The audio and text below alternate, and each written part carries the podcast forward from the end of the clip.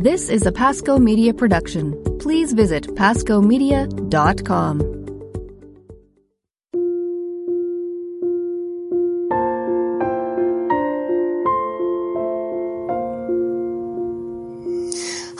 welcome to the Abiding Together podcast, where we desire to provide a place of connection, rest, and encouragement for men and women who are on the journey of living out their passion and purpose in Jesus Christ like we are.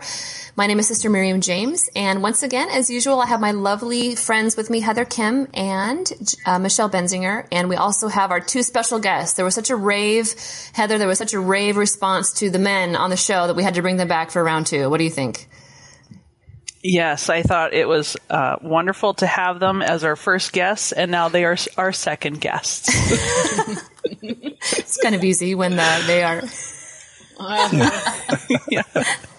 we welcome back Jake Khym and, and, Chris Benzinger, the the husband of uh, husbands of Michelle and Heather, and we're just delighted to have them with us today. And today we're going to talk about how to love one another. Like, how do you love well? How do you become a good lover in all the different ways that God is calling us to love?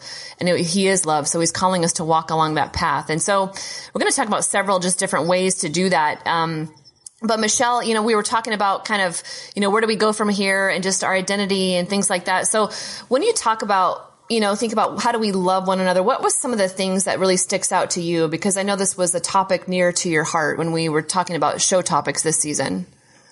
Um, how do I feel about it? Well, it's interesting because when I brought this topic up, I thought it was really good. But now, over the last couple of days that I've uh, had, we've had, um, I've just been really convicted about how poorly I love. So yesterday, last night, when we were texting mm-hmm. back and forth about recording times, I was like, "Can I call in sick for tomorrow's episode, please?" And so, um, can I just, um, yeah, not do this because, um, like I said before in the earlier podcast, like marriage and parenting and just life on planet Earth is a school of love, and I keep on feel like I have to keep mm-hmm. on taking lessons over and over. And I think I'm in the remedial class. And so um, I just keep on doing, you know, uh, and whenever I get prideful about how I love, God just really um, convicts me that there's ways to go deeper. And um, in our brokenness, there's always something to be restored so we can love better and fuller and deeper. Yeah. So that's how. What about you, Heather? Mm-hmm. Yeah, well, isn't this the goal of the Christian life? Is to learn how to love well, to love and be loved, um, and to show Christ to those around us. And it is the most difficult thing to live. As soon as we think we have it, we realize we don't, and we're very humbled by that fact. Um, but at the same time, you know, we have to have hope that as we draw close to Christ and as we spend time with Him, that our hearts are being transformed, that we are becoming more like Him and more who we are meant to be. So I think this is a wonderful topic to talk about about. And although we will be talking about, you know, sometimes how we love our, our spouses or sister, how you love your community and how you love Christ, this applies to really anybody that God has entrusted to us, the dear ones to us. How do we love well? And this is really, really vital for our, our life. One, because we need to grow in this aspect. And two, because we so desperately need to be loved well and love others well. Mm-hmm. And I love that Jake and Chris were willing to come on the show with us again today, just to kind of give their perspective as well. And I think, you know, when we talk about loving, we have to talk about acknowledging another person. You know, God is a, as a person and he acknowledges us as people. And so, Jake, I loved what you were sharing about acknowledging the story of other people. And, and when you talk about love as, as a husband and as a father and as a brother, and just also in your years spending time with people in your office as a, as a counselor, can you talk to bit about to our listeners about acknowledging somebody else's story and just kind of how we encounter them?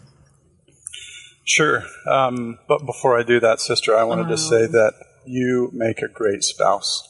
Oh. And I'm sure oh. that Jesus is proud mm-hmm. to be mm-hmm. your spouse because you might not hear that much. Thank you. I have a great spouse too. Yes. Thanks, dear. Michelle, you're pretty good too. Michelle's like my, my sister. I have to tease her. Um, what one thing about love, just quickly, that I used to say in my practice all the time um, is that it. I mm-hmm. refer to it as an art because I think a lot of people try to turn it into a mechanical system where what are the do's and don'ts, and it's much more like an art form.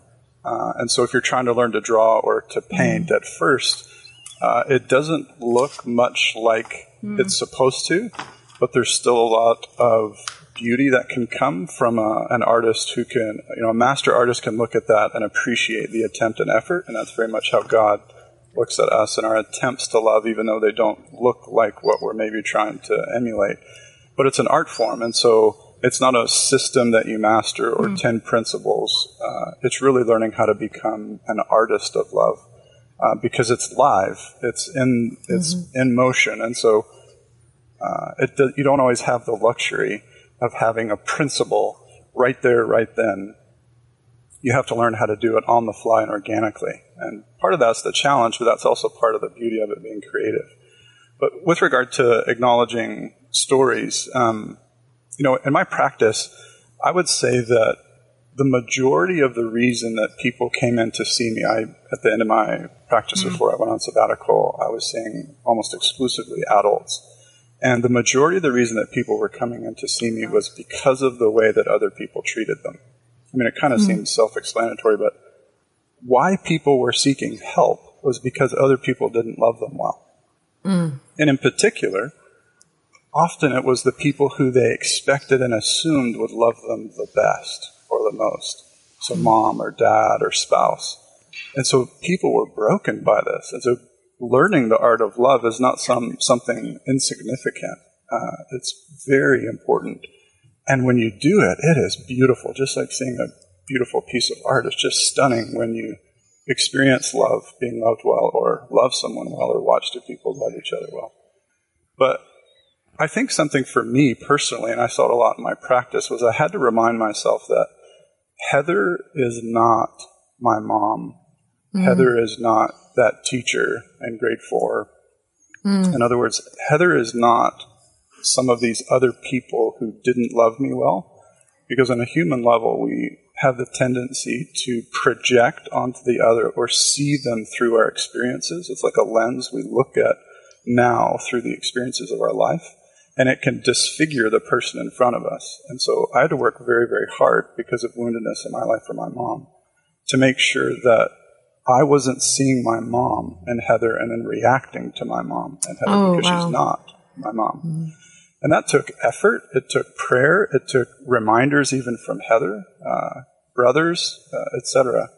And so to me, that's essential, uh, is to not transcend or to, you know, put on to the other. Um, in the counseling world, that we have all these fancy names for things. But essentially, what we're talking about here is not putting onto the other your experience of someone else. That's been huge for us mm. um, and essential. Mm-hmm. Mm-hmm. And I think the other side of that as well is to remember that not everything is personal. You know, when somebody mm. is reacting to something, I think that's one of the pitfalls of many relationships is that we have somebody who might come at us with something and it seems so personal. And so we react and it turns into a big argument or, or a disruption in the relationship. Whereas over time, I've been learning if I'm able to pause and remember this person has a story they have other things going on in their mm-hmm. life. They come from, you know, there's a lot of different things that have happened. This might not be about me. So how can I be present and love them well instead of mm-hmm. just reacting because I'm taking it personally? And that has radically shifted the times where we've got that right. And I'm not saying we get it right all the time, but the times that we have got that right, it has been very powerful and very healing because then you're able to be present to the need and the desire instead of reacting to what's being projected onto you. Mm-hmm. Chris, what do like you? I what, just did it right there. right, one of the my, this is what was literally going on in my heart. Here's a live example. I was thinking of sharing a story, and then I thought, wait a second.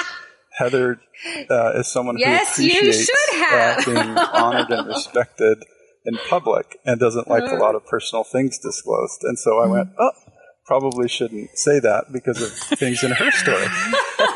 So right there, I just want to say it's possible. Oh, look at it's, that. It's possible to, to actually love well. Yes. so that story I will not share. Oh, our listeners are like, wah, wah. No, you're a good man. Chris, what do you think when you kind of encounter that as a man and just acknowledging the other story, whether it be somebody in your office or Michelle and the kids?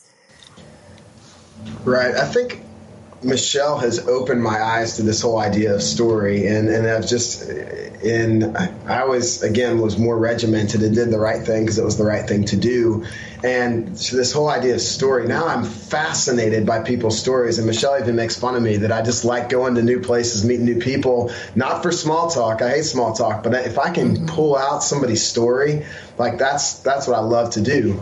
Um, so I think that that's super important. And I think what the thing that the thing that trips me up in love most of the time, whether it's with Michelle or other people, is that I I all of a sudden I realize that I'm expecting them to make me happy. They're, Michelle is ah. responsible for my happiness. So then it quickly turns into, no, I'm really trying to love her. But then it, in the end, it turns into, what is she not giving me? What is she not providing me for me? She's my wife. She should make me happy. My kids, they're responsible for my happiness. And really, I believe that the Lord's love for me cascades over my, over my, um, in a sense, I see it like this big waterfall my love for the Lord cast. Um, I got my hands going too, and even though you all can't hear me and see me, like, like my love for God cascades over Michelle, and then that love cascades over my kids, and that love cascades over everything else. Um, instead of looking at Michelle and saying, "Well, no, I'm I'm unhappy," or "I want happiness." What are you not doing because you're responsible for that? So when I'm getting it right, it's flowing. I'm, my love for Michelle is flowing out of my love for God and not trying to be in place of it. Mm. Michelle, what do you think?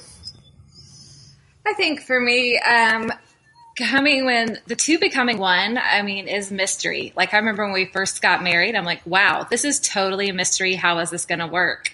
Um, not because things were bad, but because things we were so polar opposite and so different. And Chris came from a more secure family background. I came from a very alcoholic, um, you know, not a stable family background. My fam- parents were getting divorced as we were getting married. So there was just a lot of um, brokenness, you know. And so I just put a lot of unfair expectations on Chris when we got married. I wanted him to make up mm. for things that um, didn't happen in my um, family that I grew up in.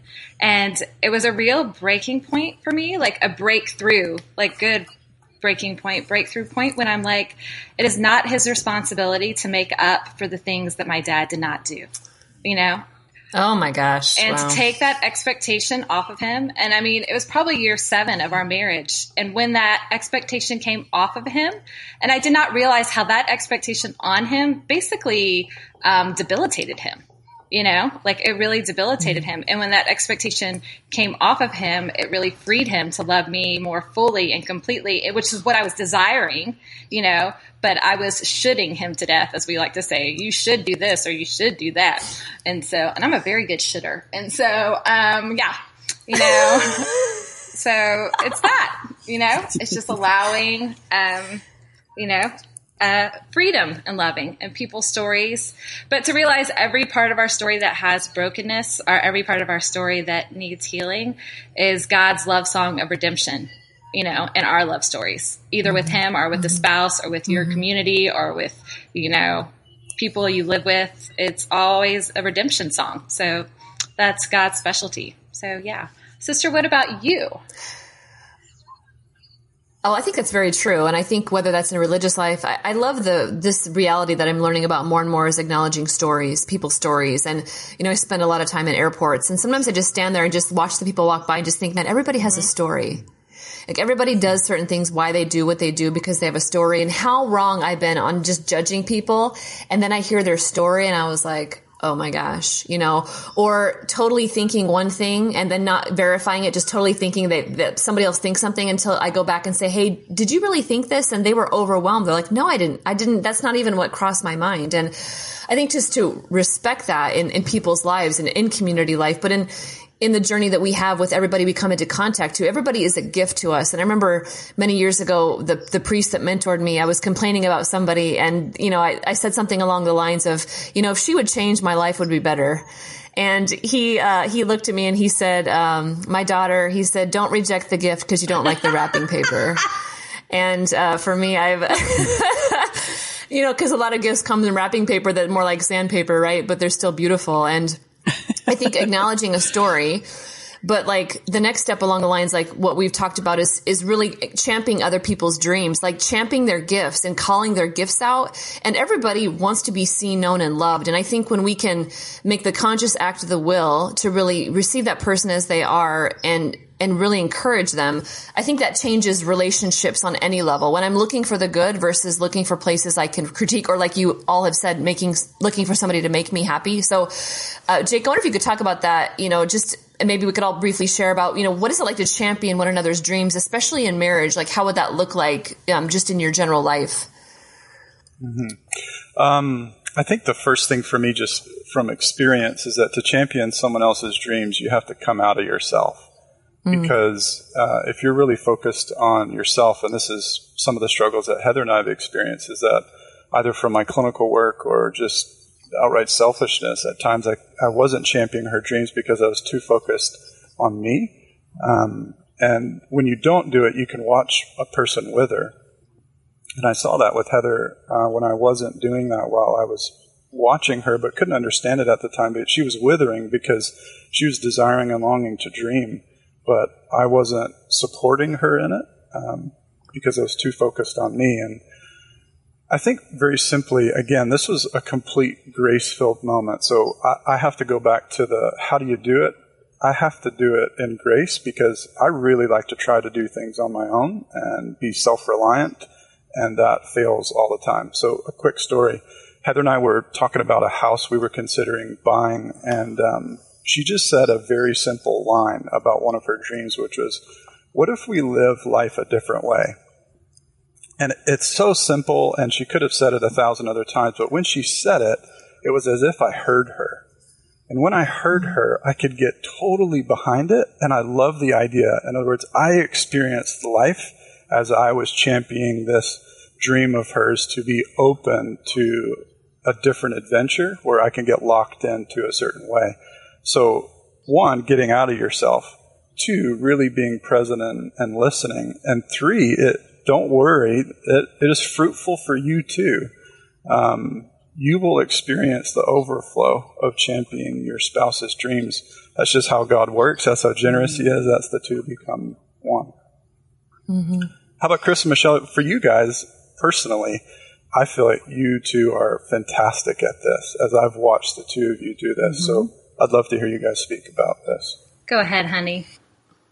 I think we're in a season now. I, I, I, think this podcast being one. I mean, I, I love that the three of you, the way that you love each other and care for one another and champion each other every every time you do one of these things and it's just fostered all the things that you do outside of this podcast too so you know that um, when it's it's funny like we want I want my marriage to be a certain way uh, or I have this idea of it being a certain way um, and that's usually more regimented or, or you know something that I can count on. But then God has these wildflowers, and my wife's a wildflower, you know. So um, so it's like, all right, what do I do to to allow a wildflower wildflower to bloom? I mean, I can do a garden, and um, but what's how do you? I mean, it's like you throw seeds and um, to watch uh, to watch Michelle and others, um, you know, I feel like you all are extended family to me. Like to watch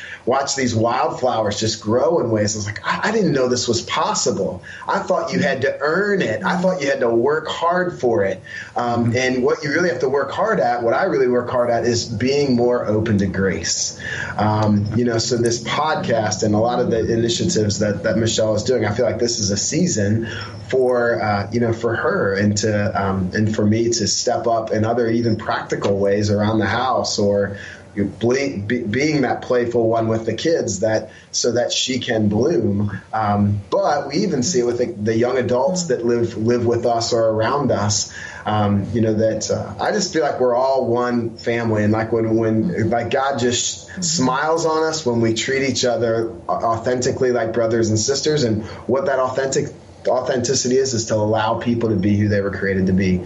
Um, you know, so whether that's with Michelle or kids, or even through Michelle, um, or with Michelle, with Jake, you, Jake, and Heather, or you, Sister Miriam, or that whole extended, you know, all those people. So Uh, specifically, Michelle, do you have something that comes to mind? Yeah, I think for me, it's so ornate to dream. It's like breathing for me. Like I am a dreamer, and um, mm. and it didn't occur to me that other people don't dream until you know I was because that's how I mean mm. I've been dreaming since I've been like from birth. It feels like so in realizing that is different and mm. that is good, and but um, I love stirring dreams up in other people and love people um, seeing their giftings and callings. And um, it was it's always been very natural for me to champion other people.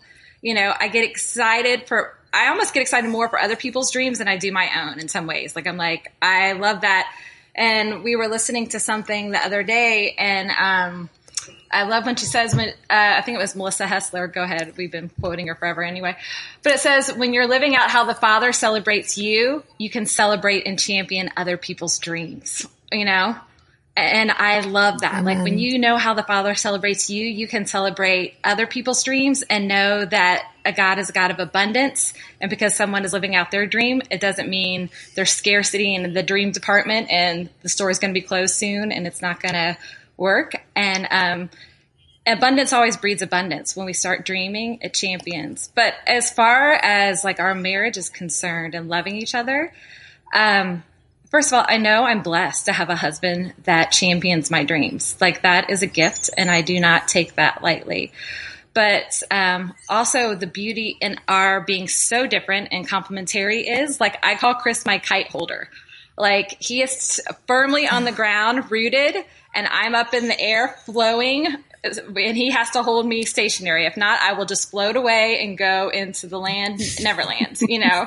and so, which is a danger in my personality too. Like he very much roots me and, um, which is such a blessing to have and, um, such a gift. So yeah, boom. Mm-hmm. Heather, what about you? Yeah.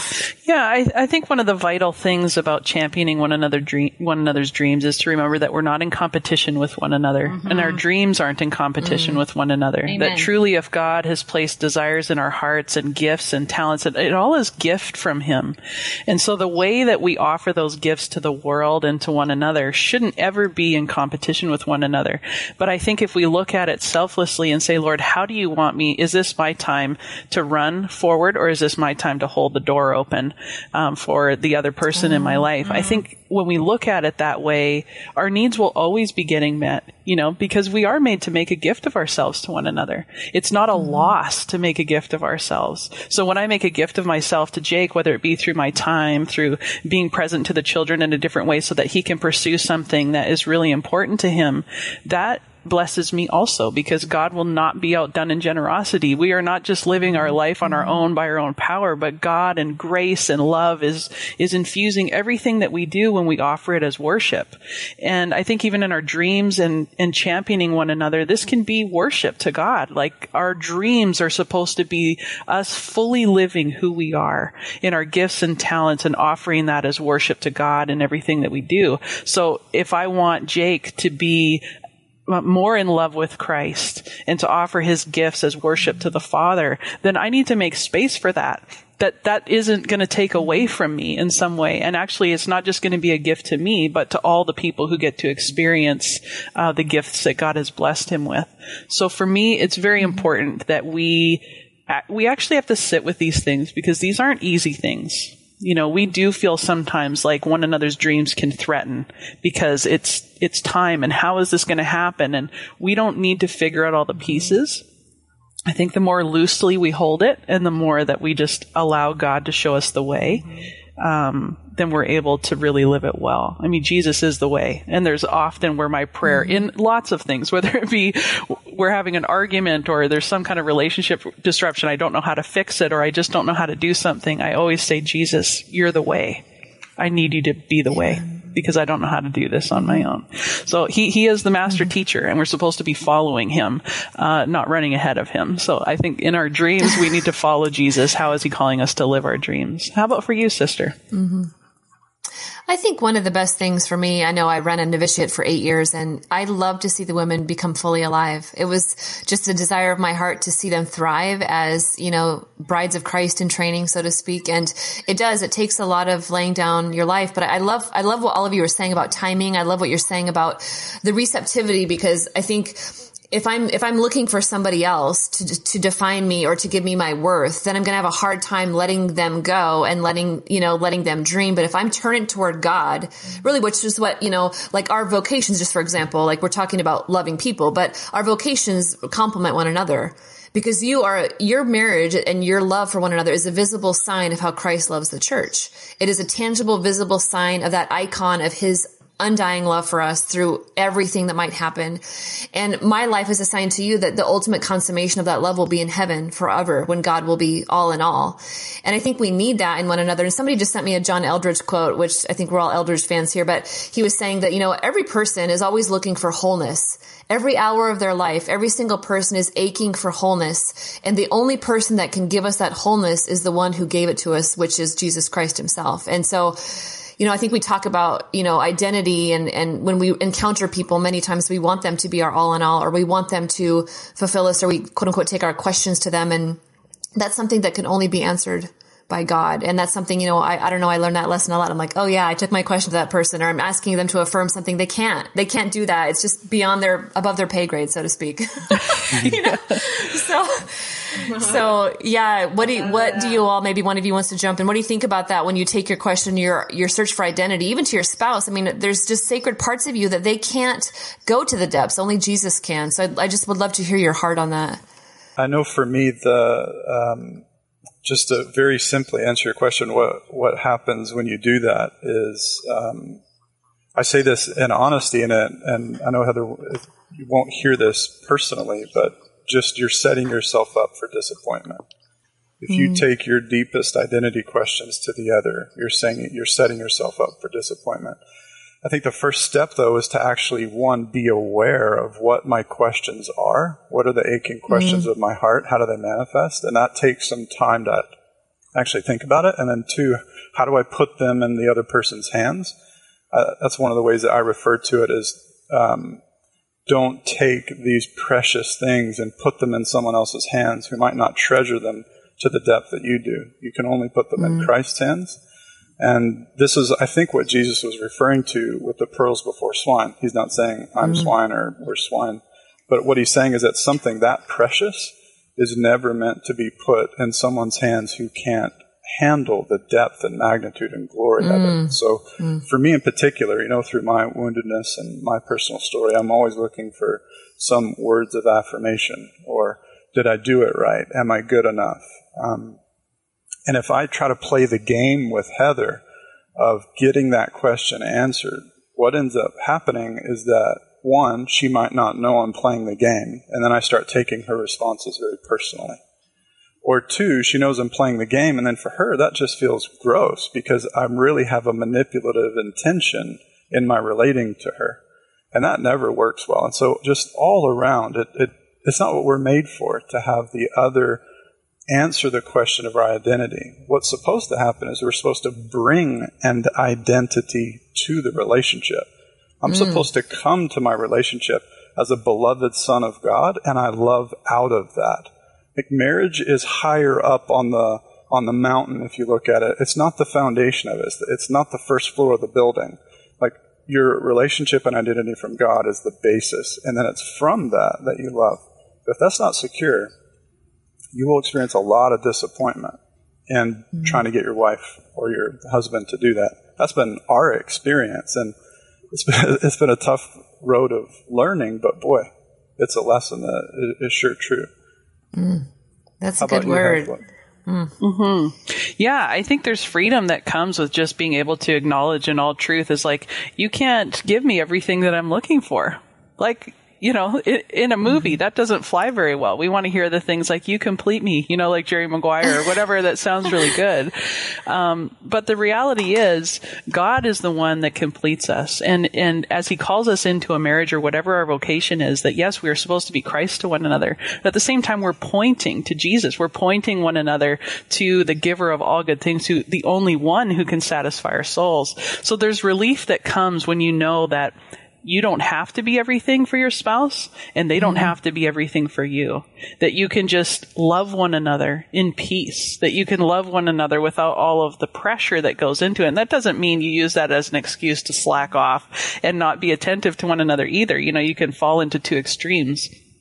But I think just acknowledging that God is the one that satisfies our soul the more that we look to that from other people, whether it's our spouse or jobs or other people in our life who are important to us, we will be left disappointed every single time.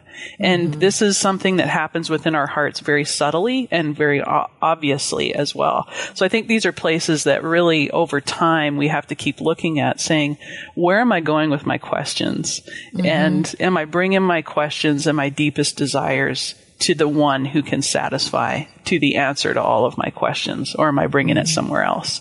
Mm. One more quick thing there is that, you know, it just struck me. Uh, if you think about the divorce rates right now, which everybody loves to quote statistics about the divorce rates, and oh my gosh, it's falling and failing. But if you take this particular point and you apply it to those divorce rates, they start to make a lot of sense. If I have deep longing questions in my heart, and I'm asking this other person, uh, a finite creature, to answer infinite questions in me, that's not going to work. And if I don't know that there's somebody else who can actually answer them, then I will not want to be with anymore. Mm-hmm. Like, you are not doing for me what I wanted. No wonder the rates are that high, but marriage was never supposed to do that to begin with. So it's not marriage that's failing. It's not having an identity in marriage that causes a marriage to fail. Mm. For, me recently, the um, this word came through a podcast I was listening to, and it was it was this uh, husband describing his marriage as fierce with his wife. And so I, I called I called Michelle and I was like, Michelle, do you think our love is fierce? you know, and in my heart, I'm like, no, our love is not fierce. You know, it, it's not, it's not fierce. But, but I really, so as, it, as I reflected deeper on that, like what my ultimate desire was, was for God's love, for me to experience the fierceness of God's love. Mm-hmm. It goes right in line with what we're saying. We, we, we, in a trite way, you can only give what you have, or, or but, but I mean, really, it's um, I, really desire this fierce love of God, this fierce love of the Holy Spirit, and I want that to flow into my marriage, and I want to flow into my friendships, and I want to flow into. So for me, that just that that word fierce just took on a different. I mean, I've heard the word a lot before, but right now, where my heart is and I just um, this desire for this fierce love. But I, my first question was Michelle, is, is our love fierce? And asked her the question. But as I hung up the phone and was able to reflect deeper, it was like I was really trying to answer that. Am I allowing God's fierce love to penetrate my heart? so on the flip side, I'm working and Chris calls me. He's traveling and he, I was like, hello. And he's like, honey, is our love fierce?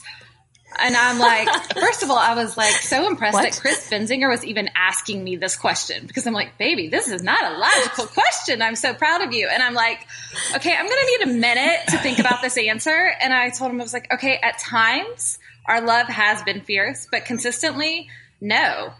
But, um, and mm. then it had me like, okay.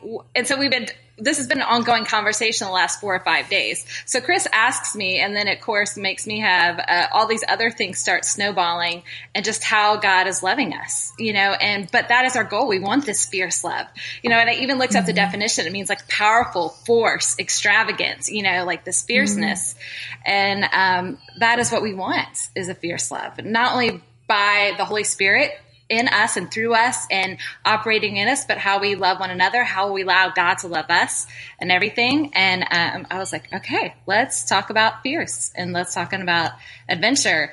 And I think that's where we also realize, um, like going into our next thing is like, all right, how do we fight for one another? You know, mm-hmm. and do I fiercely fight for my spouse? Do I fiercely fight for my neighbors? Do I fiercely fight for my kids in my community. And um, like really like the this side of heaven we're in a war. Like we really and if we kid ourselves if we don't think we are we are kidding ourselves. Like you know all of us are lord of the rings people. You know war is upon you whether you like it or not it is here you know? And so i was thinking like how do i fight like fiercely for my spouse? And mm-hmm. i was really convicted. There are a lot of areas that i don't like that I need to step up. Like one, we cannot be defined by our spouse. Only God can define us, but we can call out our spouse's identity mm-hmm. and remind him. We can speak that to him. And uh, just recently, this summer, we were watching um, Lord of the Rings, the third one again. And it's so funny when you see these movies at different seasons of your life, they bring on totally different things than you did. And I was watching the part where she talks about reforge the sword for Aragorn. Mm-hmm.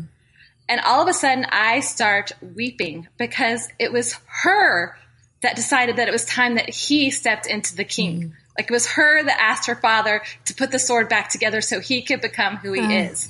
And um, it was beautiful. I ended, ended up making a print for our new shop you know, and we launch it for my boys and for Chris with that saying, reforge the sword, you know, all who wander are not lost. There's a beautiful poem that goes with it. But I was thinking, all right, am I reforging the sword in my the lives of the men around me, in my husband, and my boys, and all of us, and my sisters? You know, am I calling that out?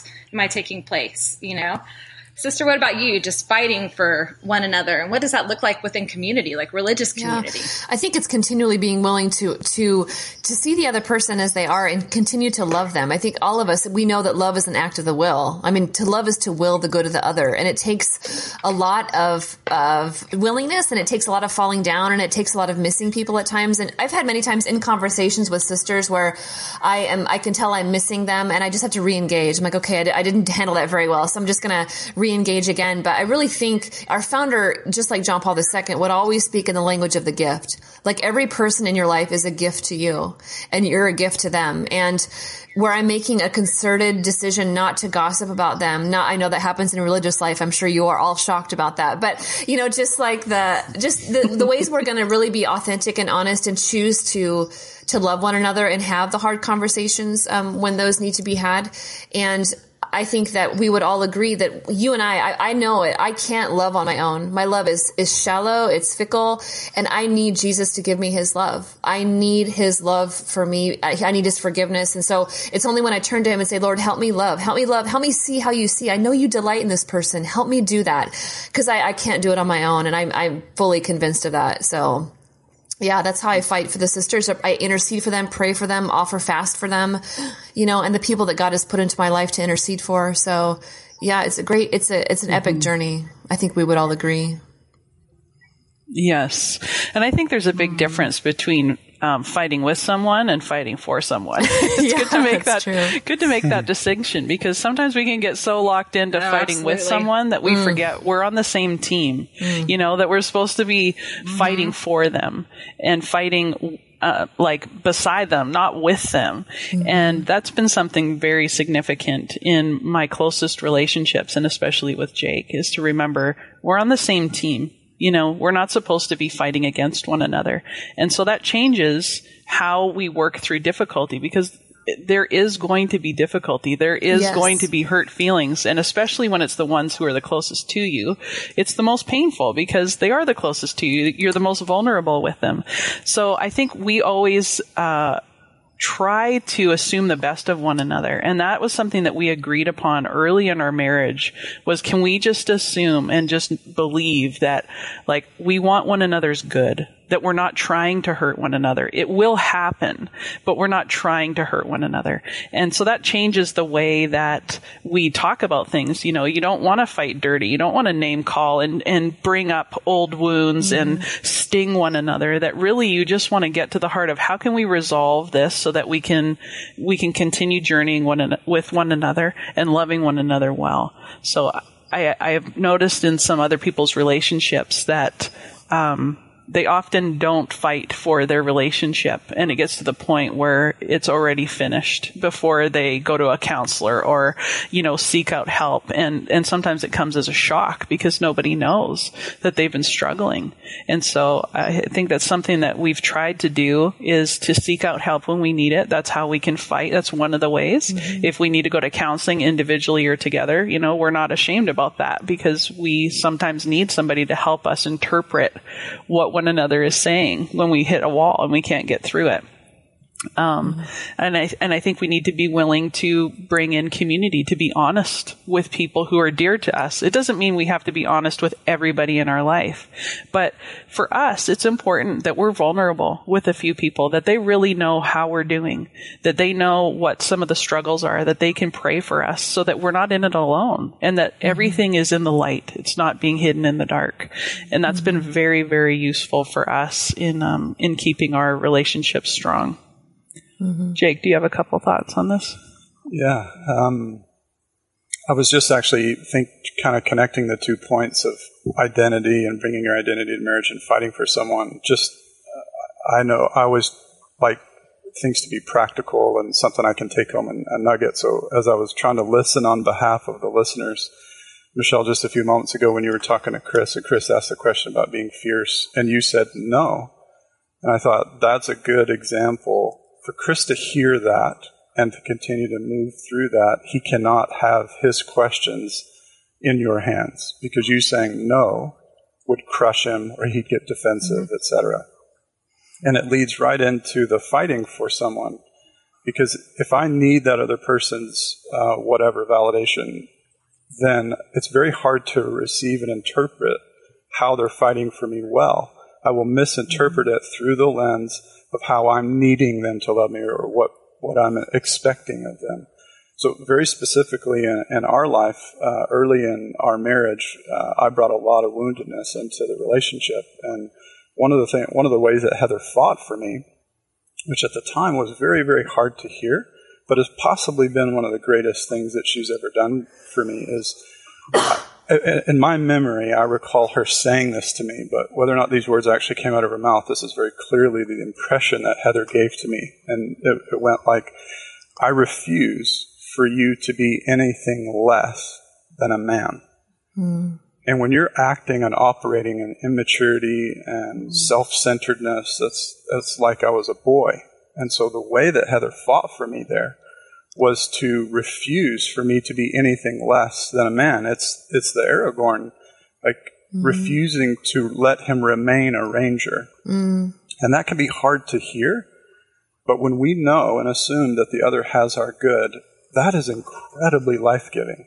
In the moment, it doesn't feel like life, but once you let that grow, it's it's incredibly life giving. I felt so loved that that's what Heather wanted for me was to be a man because that's what I want to be. Mm-hmm. I want. I don't want to be a boy in a man's body. I, I want to be a man. And so her fighting for me like that was huge, but it was hard to hear. Um, I heard a phrase recently from uh, Morgan, one of the uh, guys, and he said, "Courage doesn't feel like courage when you're courageous." Mm-hmm. Mm. When you're actually being courageous, it does not feel like courage. You only get mm. to have that label after the fact when when that pain has gone away. And so I think it actually takes a lot of courage to fight for and to be fought for. There has to be a lot of trust that goes mm-hmm. on and a lot of pure intention of heart. Mm-hmm. But man, when it when it happens, it's beautiful. Mm-hmm. You can mm-hmm. really experience the love of God through your spouse. Mm-hmm. And I think too, as we talk about abiding together and how we can love one another in community, we have to be willing to fight for one another as well. To mm-hmm. fight for one another's marriages, to fight for one another's vocations, to fight for even states in life, you know, for single friends that I have, to be able to fight for them and remind them about God's calling on their life and the state that they're in and, and the life that they're supposed to be living, that they're meant to live. We all are meant to live a full life. And that's what God wants from us is to be fully alive. So as we support one another, it's not just all about us and our relationships, but how do we fight for one another? One simple thing I, I can recall so many times when I've t- been talking to my mom about something that's gone on. You know, I'm struggling, something in maybe my marriage or whatever. And she never once has jumped on a bandwagon and, uh. and, and spoken ill of Jake ever. She always calls to mind the good that he is, the good that our marriage is, and how we should quickly reconcile and don't let the sun go down on our anger. And and those are the type of people like I want to be that kind of person for mm-hmm. others in my life and I need that. I need that from other people. Somebody who jumps on a bandwagon, you know, that's never going to help the situation. So I think we can also apply these things. How can we fight for one another and remind one another of the truth that we're called into? Well, I think, um, gosh, I, I feel like we could talk a lot about this. I, I just, I just love soaking in this and I've learned so much just listening to what you all have had to say. And I, I know, Michelle, you, you gave us this quote that you have in your house. And I just want to close with this before we do our one thing that it's from Francine Rivers. Um, and she writes, love the Lord your God and love one another. Love one another as he loves. Love with strength and purpose and passion. And no matter what comes against you, don't weaken. Stand against the darkness and love. That's the way back into Eden. That's the way. And that's what we're all yearning for. And I think as we continue just to abide together and, and walk in these ways, you know, and getting up and falling down and, and, you know, returning to the one who loves us, we can't help but shine that love on others. Um, so it is time for our one thing, my dear friends. And uh, I'm looking at all of you. So I don't know who wants to go first. I'll go first. How about that? So it's still 90 degrees in Texas, but I love fall. Fall is my favorite. So fall, my fake fall candle that I have in my room right now. And I did a women's retreat last week and it was, I made all fall. The whole room was fall and outside it was 90, but you walked in and it was fall. So I was in Mi- Michigan a couple days ago and their leaves are changing colors. And that is my, certainly my favorite thing. So my one thing, even though I'm in Texas, is fall, people. I love it. I'm with you on that. I looked out, except we actually are experiencing fall. We went from Oh. 90 degree weather. Suddenly I looked out yesterday and it was pouring rain and there was leaves all over the grass. And I was like, whoa, it's here. It's happening. And we all put on our hoodies and there was much rejoicing. It was really good. Nice. So my one thing this week um, is the Jesus Storybook Bible, written by Sally Lloyd Jones. I just love this little Bible for kids. It's such a wonderful gift um, to give to young children. It just tells the gospel story as a love story, and it's really beautiful. So if you're looking for a gift to give to a, a child, um, this is a really good one. And to be honest with you, I like reading it as well. Michelle, what's your one thing? Um, my one thing is I did this last year and I am continuing. I missed a couple days, but I'm back on the bandwagon. Um, the 33 Days to Merciful Love, a do it yourself retreat to Divine Mercy by Father Michael Gaitley. Um, and mine will end on the Feast of St. Therese. And it's basically um, the writings of St. Therese and St. Faustina. And it is a butt kicker, like a spiritual butt kicker. Simple, but yet so profound, just like St. Therese and St. Uh, Faustina. So it is really great. Honey, what's your one thing? One word, What? fierce. Oh, good lord. I'm going to have to make him a t shirt or something. It's, uh, you should. I'm ready, baby. Uh huh. I hear you. I hear you. So, there you go. Oh, Jake, what about you? Okay, yeah, I'll, I'll follow Fierce uh, with. Um, I, I'd have to say my one thing. This is kind of I feel like a bit of a cheap one, but it's very true. Is books. Um, I could say that I probably received more formation in my walk with God via books than I have any other source other than obviously the Lord directly. And so um, I don't know how I would have journeyed to where I'm at if it wasn't for books. And it, it, I mean, you you could list hundreds and hundreds of them, but currently, right now, um, the Lord's been inviting me to grow deeper in prayer, specifically contemplative prayer. So, my book for myself was pick up John of the Cross, etc., and that was like I was trying to read a different language, and then I was listening to a podcast, and this book came my way, and it was exactly what I needed, and it was clearly from the Father. It's called When the Soul Listens. Mm. Finding Rest and Direction in Contemplative Prayer by Jan Johnson. Uh, she's a Protestant pastor and counselor who used to work closely with Dallas Willard, who I'm a fan of. Mm. And um, mm. the book is just playful and simple, and I, it feels motherly, uh, and I can digest it. And I think an indicator for me about books is when I'm reading a book and it is deeply impacting me and moving me, I know that's the book for that time. Or there are other times mm. I just read books to complete the book, and it's almost like it was a waste of time. So when I can find a book that's dialed in, it takes me six months to read it because I have to soak in. There's a, every page has got something. So Jan Johnson's book, When the Soul Listens, is my one thing. Oh, beautiful. Oh, awesome. Well, thank you so mm-hmm. much, dear listeners, for joining us on our journey of learning how to love one another. If you enjoyed our podcast, would you please subscribe? You can go to abidingtogetherpodcast.com and pass it on to a friend. You can uh, give us a rating. We'd really appreciate that. And until next week, we will be abiding together. God bless you.